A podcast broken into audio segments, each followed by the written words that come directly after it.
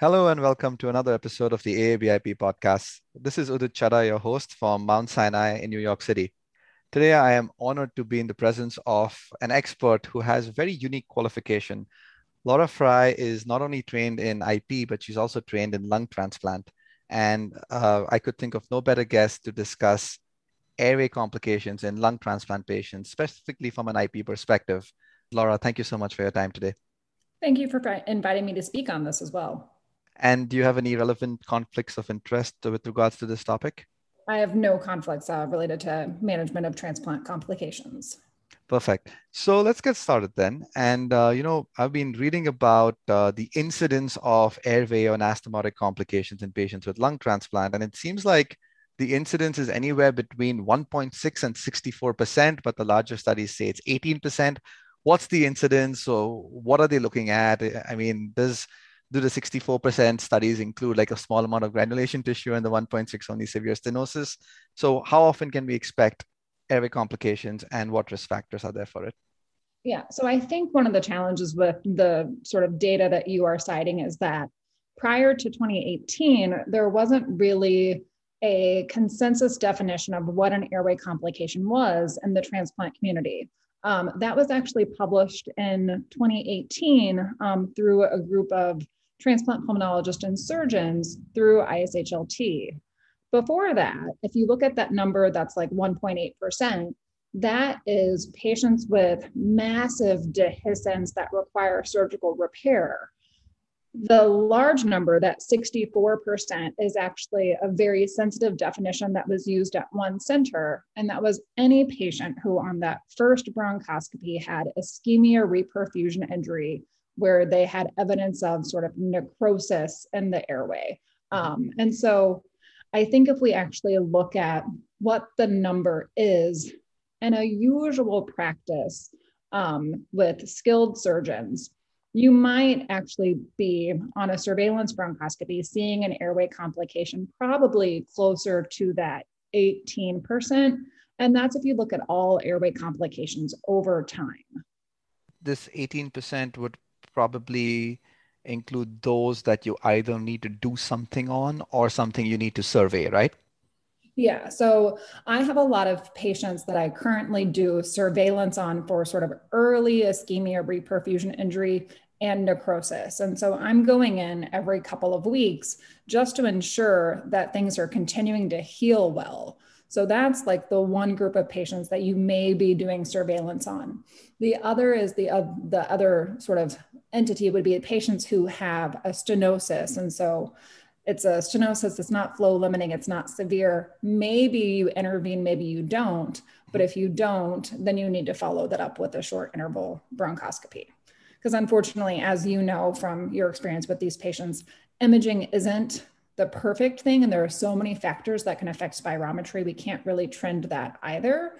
Um, there are things that clue us in to changes, but really bronchoscopy is going to remain our gold standard. And are there any patients we can suspect this in or patients who are at risk to develop airway complications? So if you look at what has been found to correspond to early airway complications. So the patients who have it typically in the first three months, first six months, those are patients who, if you look at their post op course, they have more primary graft dysfunction. Um, that may be related to donor or recipient issues, um, or patients who have early acute cellular rejection. And both of those things sort of tell us about the vascular supply to the anastomosis. So ACR, um, our acute cellular rejection, is essentially related to vasculopathy. So if those changes are happening in the parenchyma, we can imagine we're still seeing those same changes at the anastomosis. And so those patients are ones who warrant a little closer eye. Mm-hmm. And what are these early complications that we can see? So you can see um, sort of that necrosis, and dehiscence. And so dehiscence is the thing that we're obviously watching very closely for.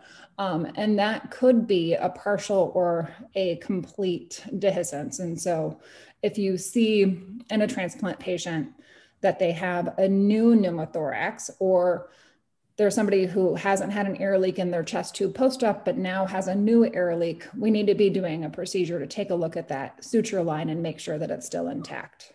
So, so the spectrum of uh, airway necrosis, I guess, can extend from a little bit of mucosal sloughing or ulceration all the way to dehiscence, right? Correct. And, and so then, if you look at that definition that was also published back in 2018, it not only includes the suture line, but it also includes extension into sort of the bronchus intermedius into the lobar and segmental airways. And so if you have somebody who has really significant necrosis all the way down to the lobar and segmental levels, that person is not only at risk of dehiscence, but an incredibly high risk of developing stenosis later on. And how would you manage uh, somebody who does not have dehiscence yet, but just has some sort of uh, mucosal sloughing or necrosis, just surveillance, right? Just, I mean, it's surveillance. And then because I wear both hats, and so I have the transplant hat and the IP hat, on the IP side, I'm going to very much, it's going to be surveillance and um, essentially toilet bronchs. So I'm going in, cleaning up the airways, making sure that everything is still intact. And then on the transplant side, I am looking at their airway clearance techniques um, because when we do transplant, we obviously don't do a reanastomosis of the bronchial arteries. So that is not getting a good blood supply. So all of our oral medications, like our oral antifungals, aren't getting delivered to that site. Mm-hmm. So I'm adding in my inhaled antifungals. If I'm seeing evidence of bacteria on washes, then I might be adding in things like inhaled tobramycin. Are you taking any mucosal biopsies or is it just washings or BALs at that point? Typically just washings. I feel like you get information from that without the risk of potentially doing sampling of the airway wall. And let's say now a patient has progressed to dehiscence. How do you manage these patients differently? So, question for you is the patient on the ventilator or are they spontaneous and like on or a little bit of oxygen? let's take both scenarios and let's discuss this in the presence or absence of a uh, BPF. Okay. So if it is somebody who is on room air um, or they're on one or two liters, and I do a bronchoscopy and I see a small dehiscence, um, and it's quite small and they're not having symptoms, that's somebody that I may just do surveillance on and ensure that that is healing. So I'm going to make sure that they're nutritionally replete. I'm going to try to minimize um, things that are going to irritate the airway. And I'm going to probably be conservative and do nothing. Um, if that dehiscence is larger, then I'm going to probably proceed with a stent placement. Um, and the choice of stent, um, this is like where transplant deviates from everything else we do in IP. Mm-hmm. So if I'm treating a large dehiscence um, and it's a symptomatic dehiscence, I'm actually trying to encourage granulation tissue. Um, so I'm actually trying to encourage the complication we want to typically avoid. So I'm going to put in an fully uncovered bare metal stent. And just to clarify here, so let's say, uh, so this is somebody who has a large dehiscence or has some symptoms. Uh, what if uh, they're really sick. You know, they're on a ventilator, they have a big uh, air leak on a chest tube, they're not a reoperative candidate or something like that. Uh, would you still put in an uncovered stent? Or would you, in that case, when you want to really close the, the, the, the hole quickly, would you put in a covered stent at that point? So I think if you put in a covered stent, and this goes back to the, the clinical scenario that you gave, um, so the patient is not tolerating the air leak um, because obviously they have a large defect. And so, in that patient, if you don't have surgical repair as an option, I think that unfortunately your hand sort of gets tied to you're going to put in a covered stent because you need to seal the leak.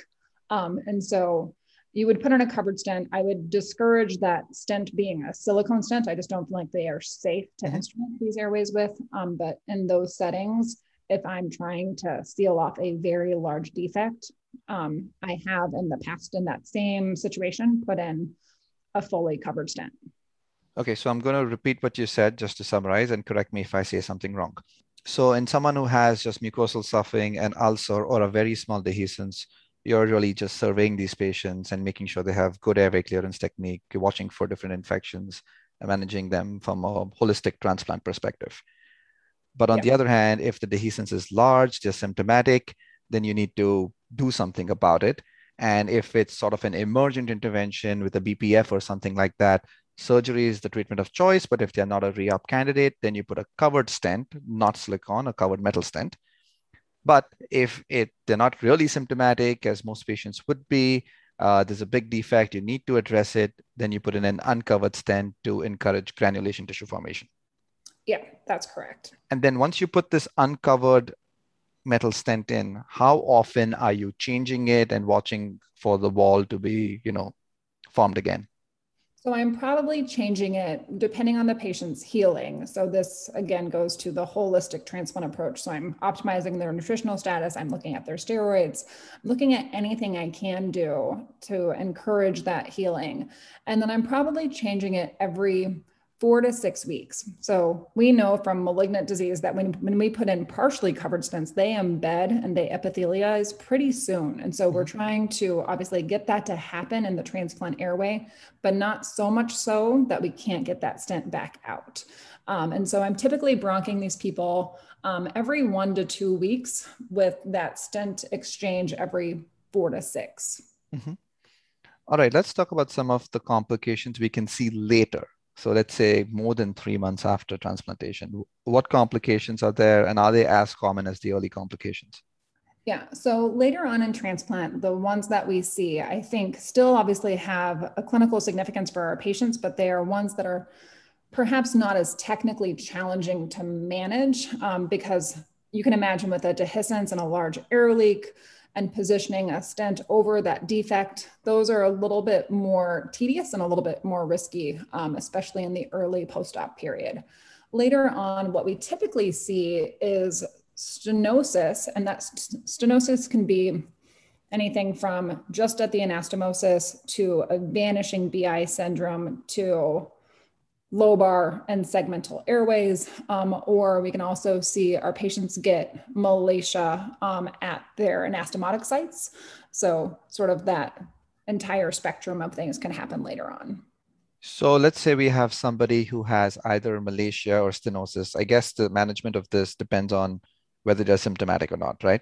Right. So, I think the management of malacia and transplant is the same as other benign entities. So if they're not having symptoms, the last thing I want to do is commit that person to a stent. And if you do decide to stent uh, a stenosis that needs recurrent endoscopic intervention or somebody with malacia, uh, your choice of stenting in someone with tra- uh, lung transplant is? So it depends on the location. So mm-hmm. if the patient is, let's say, we've only got a stenosis at the anastomotic site, or we're only dealing with malacia at the anastomotic site. I feel like those are a little bit more straightforward in terms of the answer to stent. And so that answer is going to be that I'm going to try to put in a silicone stent. And that stent may be modified a little bit to fit the patient's anatomy, but that's mm-hmm. going to be my first choice. If I can't make that work, then I may consider putting in a fully covered metal stent, but that is if I don't have a silicone as an option. Obviously, Silicone for small airways is not an option. Um, and I think the thing that differs with the transplant community um, and those of us who do these benign airway interventions is that we might stent a segmental or a lobar airway that, and somebody with a malignant airway obstruction, we would not be doing big interventions on. And when you do decide to do a lobar stent or a segmental stent, how do you decide between an Aero Mini or a iCast? Yeah. So it depends on the size. So oftentimes the Aero Mini, that eight millimeters is going to be a little bit bigger than what I would like to put in. And so I find that I tend to use in small segmental and potentially even lobar airways. I'm using the six and seven millimeter iCast and then potentially just doing a slight post dilation. And anybody, uh, anybody who has um, developed, say, a vanished BI or any other form of stenosis, is there anything else that you do from a transplant perspective to sort of minimize recurrence? Let's say it's a vanishing BI, you just make a small radial cut, balloon dilate, uh, and you're serving this patient for recurrence at that point. What can you do to sort of minimize this? Is, is there something with immunosuppression, you know, reflux management, or how, how do you manage these patients from a transplant perspective? So there are a couple of different options. So I have seen patients who've developed sort of this vanishing BI syndrome related to poorly con- controlled reflux. And so we obviously do a very robust evaluation of these patients pre transplant, but it's not uncommon for our patients to have esophageal dysfunction. So, mm-hmm. getting adequate control of reflux, um, a lot of post operative Nissens. Um, so, somebody who's three months post transplant, they're doing well, then we're going to send them to our surgical colleagues for reflux therapies. Um, the other thing that we can do from a transplant immunosuppression standpoint is actually change our medications. So there's one medication that we should never use early in the post-transplant period, um, and that is the mTOR medications like sirolimus and everolimus. And so we know that those can cause devastating airway issues with big dehiscence because they affect our patient's wound healing.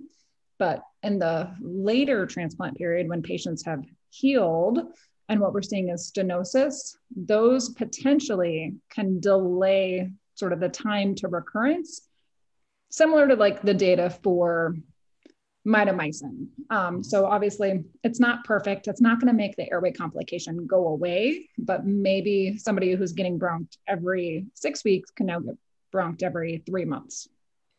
So, in somebody who you do decide to stent, and let's say you put a silicone stent, is it the same as with non-transplant patients wherein you know at the end of 18 months or so you hope that the airway has remodeled and you know you want to keep taking the stent out to see if they can tolerate life without the stent? Yeah. And I will say, when I was actually a transplant fellow, I looked at the data in our interventional pulmonary group of patients that they had intervened on in the transplant program. And the patients that they had done interventions on for Malacia essentially none of them had their stents removed. The airways don't remodel. Mm-hmm. But the patients that had stenosis, they had a pretty good success rate of stenting and then being able to remove the stent. So, very much in my patients with malacia, I counsel them that, like, if we can do weight loss and if they have sleep apnea, do those things and do a stent trial and try to pull the stent if we can at six months and see how they're feeling because oftentimes they've recovered enough from their transplant that maybe their respiratory reserve is going to allow them to have the stent out. But i typically tell them that the likelihood of them being stent free is low. With the stenosis patients i'm more optimistic that they're going to have some remodeling of their airway and i'm going to actually be able to pull that out.